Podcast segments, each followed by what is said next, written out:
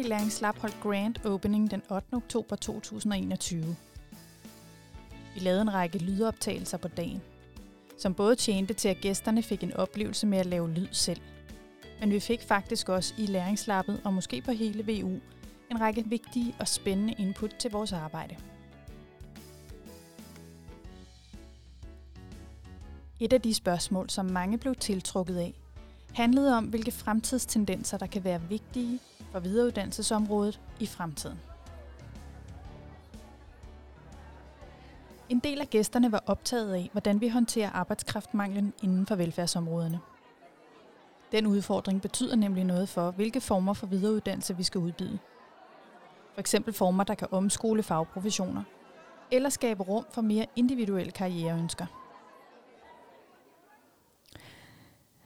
Jeg tror, en af de vigtigste frem, af fremtidens øh, tendenser, som får betydning for videreuddannelsesområdet, er, at vi skal blive bedre til at tænke i, at vi ikke nødvendigvis forfiner og øh, videreudvikler inde for samme fag, rolle, position, samme sted, at øh, det vi tilbyder af efter videreuddannelse lige så meget bringer folk et andet sted hen i nye opgaver, funktioner, fagområder, måske helt andre fagområder, hvor meget af det, vi laver, er bundet op på, at man arbejder i den praksis, man har, og forfiner den. Øh, men fremtidens velfærdsprofessioner har måske brug for større mobilitet imellem opgaver og faggrænser. Goddag og velkommen. Det er fredag. Det er tid til den ugenlige pep talk om videreuddannelse. Jeg svarer på, hvad jeg tror er den vigtigste fremtidstendens, der kan få kæmpe betydning for videreuddannelsesområdet eller mit eget fagområde. Og jeg er slet ikke i tvivl. Det, der kan få kæmpe betydning, det er at sætte rigtig, rigtig meget fokus på at få kompetenceudvikling alle, eller i hvert fald mange flere, socioassistenter og sociohjælpere i sundhedssektoren. Det er dem, der bærer rigtig, rigtig meget af det daglige arbejde på plejehjem og hjemmepleje, og de er rimelig overset, taler jeg også til ledere og vejledere i, bør simpelthen få øjnene op for at få brugt de videreuddannelsesmuligheder, der er på sundhedsområdet for assistenter og hjælpere. Jeg nævner, at der allerede nu er erfaring med brug af AMO-kurser, men de kan også bruges mere, men i denne her sammenhæng på Københavns Professionshøjskole er det fokus på det, der hedder akademiuddannelse i sundhedspraksis, som er helt ny hos os. Jeg tror, at den vigtigste fremtidstendens, der kan få kæmpe betydning for videreuddannelsesområdet, er, at øh, det er slut med, at nogen gider at være lærer, eller pædagog, eller sygeplejerske på den samme måde, ligesom alle de andre i hele ens arbejdsliv. Og det er en, øh, det er en kæmpe udfordring for velfærdssamfundet, og det er også en kæmpe mulighed for alle, der beskæftiger sig med videreuddannelse. Men for at det kan blive en øh, mulighed for os, så øh, bliver vi nødt til at øh, hjælpe institutioner og professioner med at få øh, tydeliggjort, hvilke karriereveje, der både er til gavn for den institution, de er i, øh, og som er motiverende for den enkelte medarbejder. Jeg tror, det er vigtigt at huske, at øh, nuværende og fremtidige medarbejdere gerne vil være noget særligt. De vil gerne gøre en forskel, og de vil helst gøre en forskel på deres særlige måde. De har et projekt med at skabe noget for nogen, samtidig med, de skaber sig selv. En af gæsterne talte om, hvad det betyder, at vi har fokus på kerneopgaven. Jeg har lige fået spørgsmålet om, hvad jeg tror er den vigtigste fremtidstendens, der kan få kæmpe betydning for videreuddannelsesområdet. Øhm, det vi ser, når vi taler med vores øh, på, med de forskellige øh, ledere på øh, de forskellige velfærdsprofessionsområder, så kan vi se en, en tendens til at tale fastholdelse af medarbejdere, i virkeligheden også af ledere, og så øh, rekruttering og, øh, og onboarding. Og de tre øh, begreber øh, hører jo sammen. Øh, fordi hvis, øh, hvis omsætningen er rigtig stor øh, på velfærdsområder, når man tager ind, sådan som vi har set på især på pædagogområdet og på, øh, på, og hos sygeplejerskerne. Man tager ind og cykler ind og afleverer sin nål inde i, i fagforeningen, den sygeplejeråd. Fordi man tænker, at det her, det, det dur ikke. Jeg, øh, altså, jeg kan ikke få det til at gå op med min, øh, med mine, hvad kan man sige, etiske og moralske krav til mig selv øh, som værende en god sygeplejerske. Øh, jeg er øh, bombarderet med alle mulige øh, styringskrav og, og så videre, så, så jeg øh, tager simpelthen ind og cykler ind og afleverer min nål. Eller pædagoger, der holder op og tænker, det, det her, det vil jeg ikke mere. Øh, de holder også op uden at have noget andet. Øh, lærere, der holder op uden at have noget andet. Vi har vi laver i øjeblikket noget forskning, som, øh, som undersøger på, øh, på folkeskolelærerområdet og, på, og for politiet, hvor vi undersøger, hvad er, øh, altså hvad betyder noget, hvad er det væsentlige for dem i forhold til at, at have en, et godt arbejde, et tilfredsstillende arbejde, som de føler, at de kan trives i, øh, de oplever, at de kan trives i i længere tid. Og der kan vi jo se nogle af de samme tendenser på, på de to områder, og, og det er, at øh, det her med, at øh, grund til, at de er gået ind i arbejdet, har været, at de vil gøre en forskel for eleverne, og, og, og, for, øh, og for samfundet som helhed, når det handler om politiet. Altså, de løfter deres kerneopgave, det er den, de føler er mega tilfredsstillende at løfte, og når det så øh, ikke kan lade sig gøre af den ene eller den anden grund, øh, så mister de arbejdsløsten, og så holder de op. Og vi har sådan brug for, at, øh, at øh, social- og sundhedshjælperen, sygeplejersken, læreren, pædagogen øh, og alle de andre øh, på velfærdsområderne øh, bliver i jobbet og løfter samfundsopgaven og ja, og det bliver det absolut største, det er det allerstørste lige nu, og det er også det, jeg forudser, bliver det største de næste år. Problemstillingen med for lidt arbejdskraft betyder også noget for, hvordan vi tilrettelægger videreuddannelse, når der er færre hænder, og dermed mindre tid til at tage på videreuddannelse. Ja, jeg har et øh, spørgsmål om, hvad jeg tror er den vigtigste fremtidstendens, der kan få en kæmpe betydning for videreuddannelsesområdet eller for mit fagområde. Øh, og når jeg får det her spørgsmål, så tænker jeg først og fremmest på, at der er rigtig stor arbejdskraftmangel på mange af velfærdsområderne, også dem jeg arbejder med. Så det her med at også at skulle videreuddanne sig, samtidig med at man arbejder, det bliver i stigende grad en, øh, en udfordring, hvor vi må finde nogle nye måder at arbejde med, med uddannelse på. Øh, og jeg tænker, at øh, noget af det, vi kommer til at udvikle, det er nogle måder, hvor vi kommer endnu tættere på praksis og endnu tættere på arbejdspladserne, øh, end vi er nu. Øh, så man kan forestille sig mere altså uddannelsesforløb, hvor vi simpelthen tager udgangspunkt udelukkende i praksis udfordringer, og ligesom finder en måde at bearbejde og reflektere over dem på, øh, og forskellige sparings, øh, sparingsforløb, coachingforløb, øh, mere af den slags. Men så når det er sagt, så tror jeg samtidig også, det er rigtig vigtigt, at vi kæmper for at bevare en, ud, øh, en mulighed for at komme på uddannelse, hvor man kommer væk fra arbejdspladsen og får et mere fugleperspektiv på, hvad der foregår, og kan arbejde med perspektiver og teorier, øh, og altså i det hele taget øh, ligesom få, få øje på nye handlemuligheder. Hvad er den vigtigste fremtidstendens, der kan få kæmpe betydning for videreuddannelsesområdet? Det er et rigtig godt spørgsmål. Den offentlige sektor og institutionerne i den offentlige sektor står over for kæmpe udfordringer. De mangler personale, personalet er presset, de mangler ressourcer og har svært ved at give medarbejderne fri til at komme på et videreuddannelse. I videreuddannelsen er vi nødt til at tænke over nye formater og nye måder at afvikle videreuddannelse på, sådan at vi giver så mange som mulighed for at deltage i et videreuddannelsesforløb.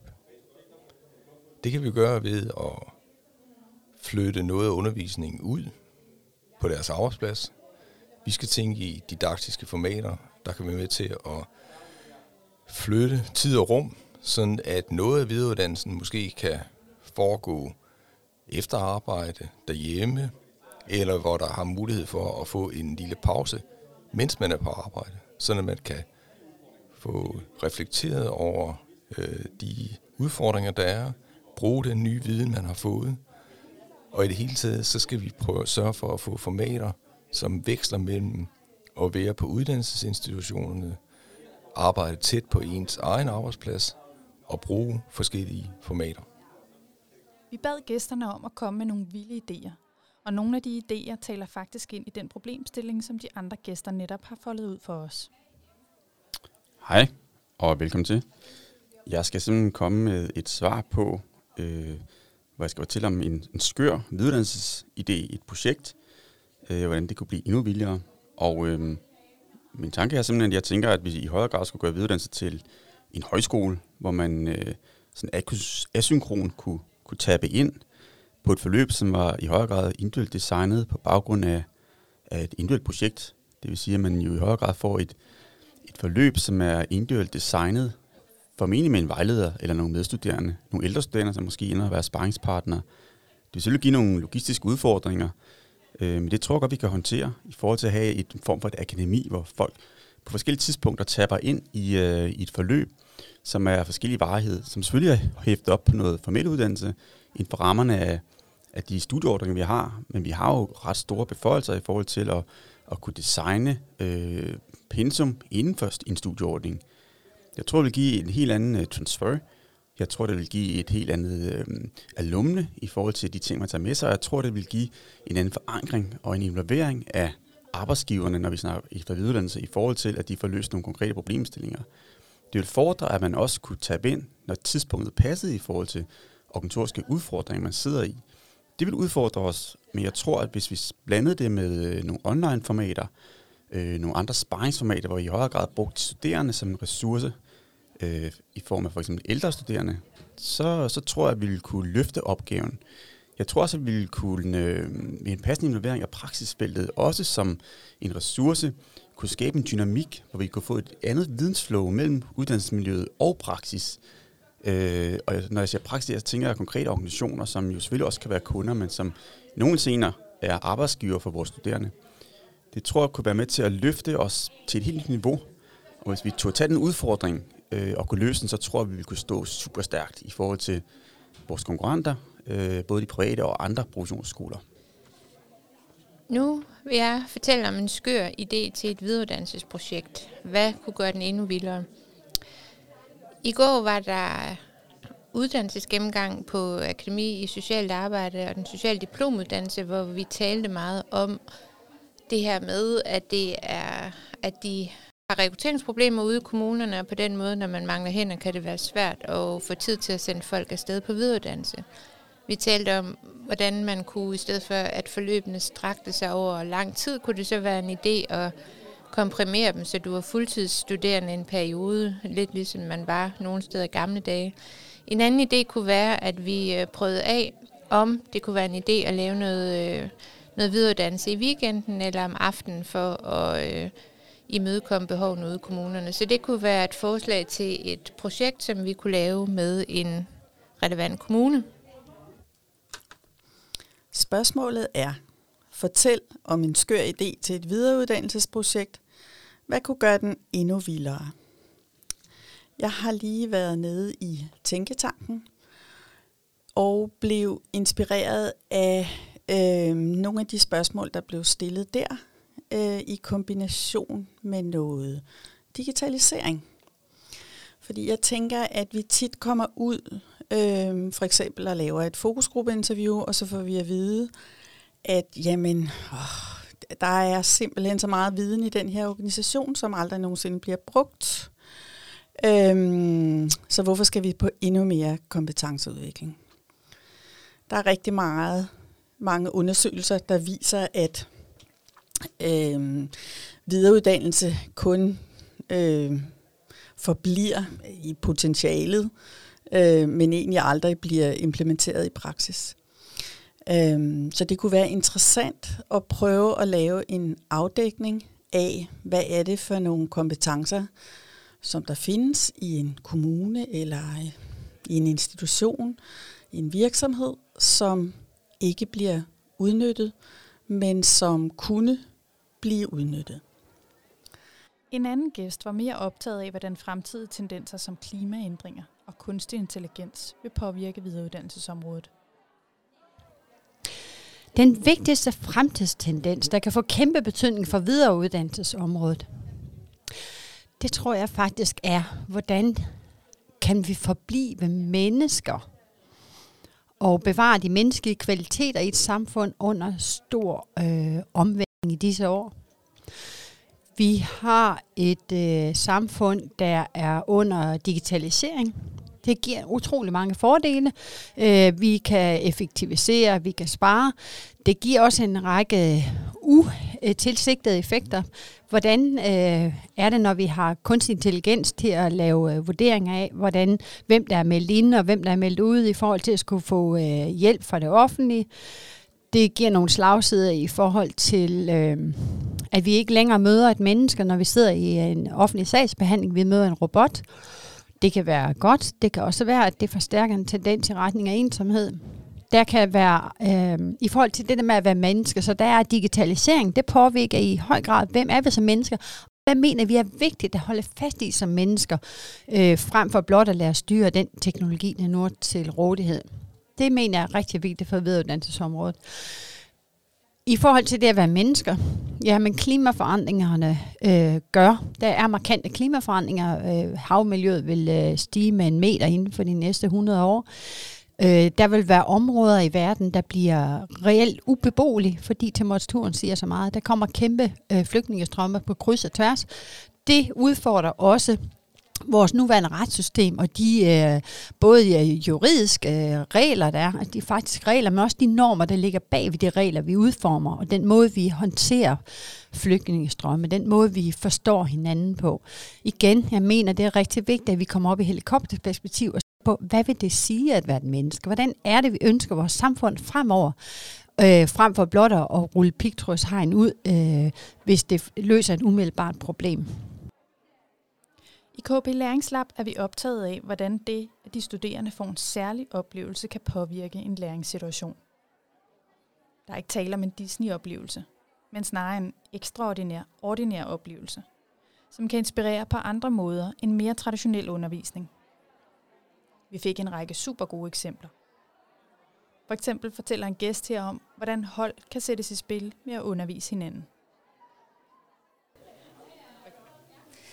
Jeg øh, gav mine studerende en særlig oplevelse, øh, da jeg en dag oplevede, at der faktisk var ved at ske noget katastrofalt, såsom at øh, underviseren øh, havde meldt sig, at øh, vedkommende havde faktisk tænkt sig at komme en anden dag, end der var planlagt.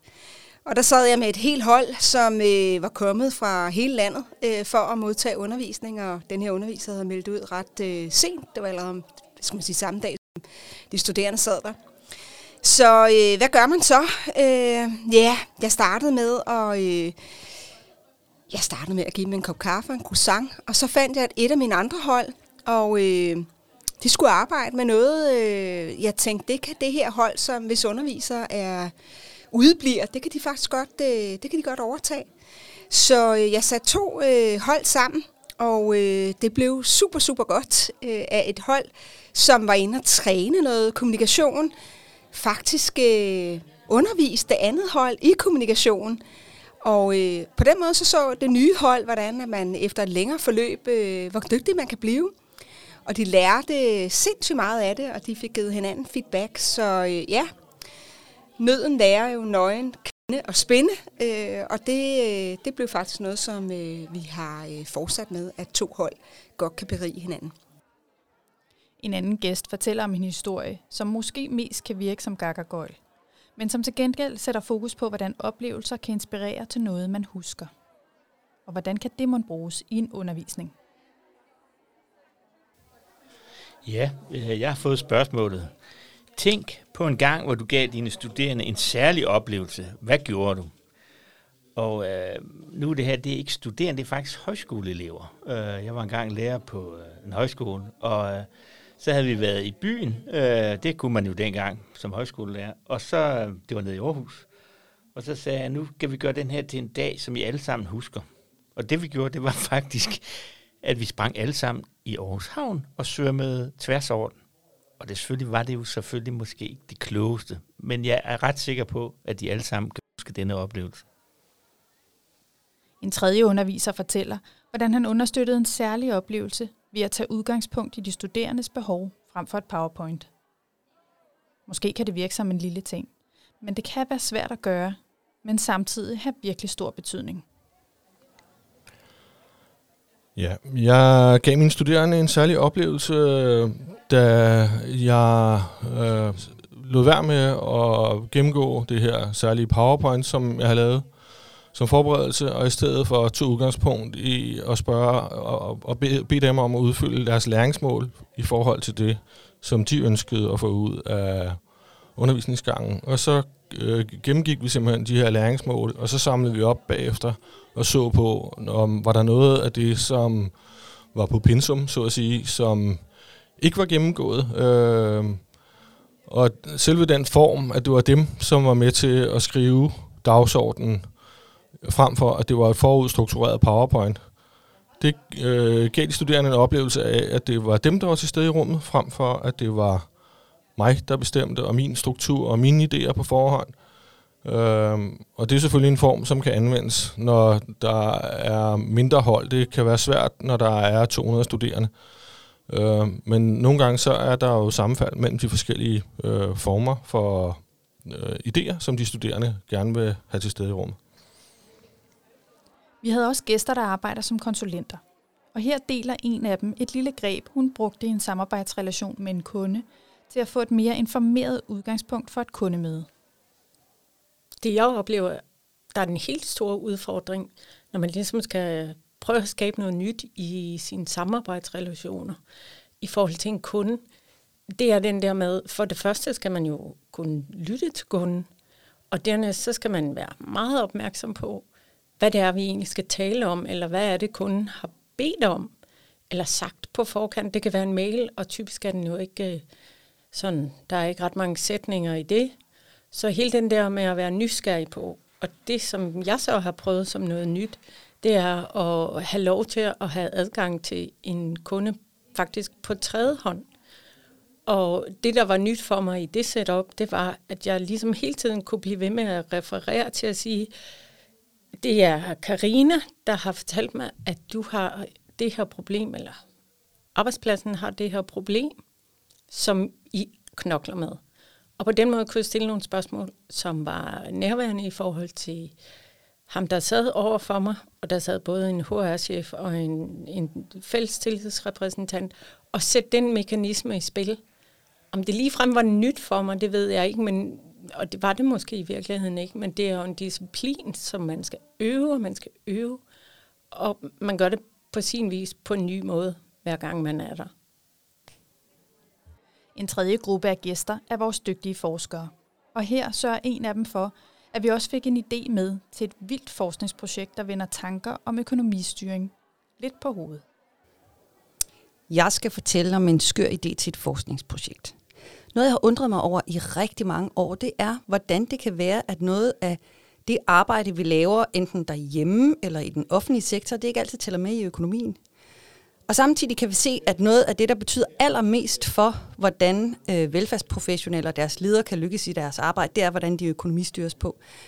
Så i det her land, eller faktisk i den her verden, så styrer vi økonomien ud fra nogle antagelser om, at øh, noget tæller med i økonomien, og noget andet ret værdifuldt arbejde, det tæller ikke med. Det er for eksempel, når vi passer børn og vasker op og laver mad derhjemme. Det tæller ikke med i økonomien, fordi der ikke er nogen, der bliver betalt for det. Men hvis det foregår hen i børnehaven eller i den offentlige sektor, så tæller det delvist med i økonomien, men vi betragter det som en, en, en samfundsmæssig udgift.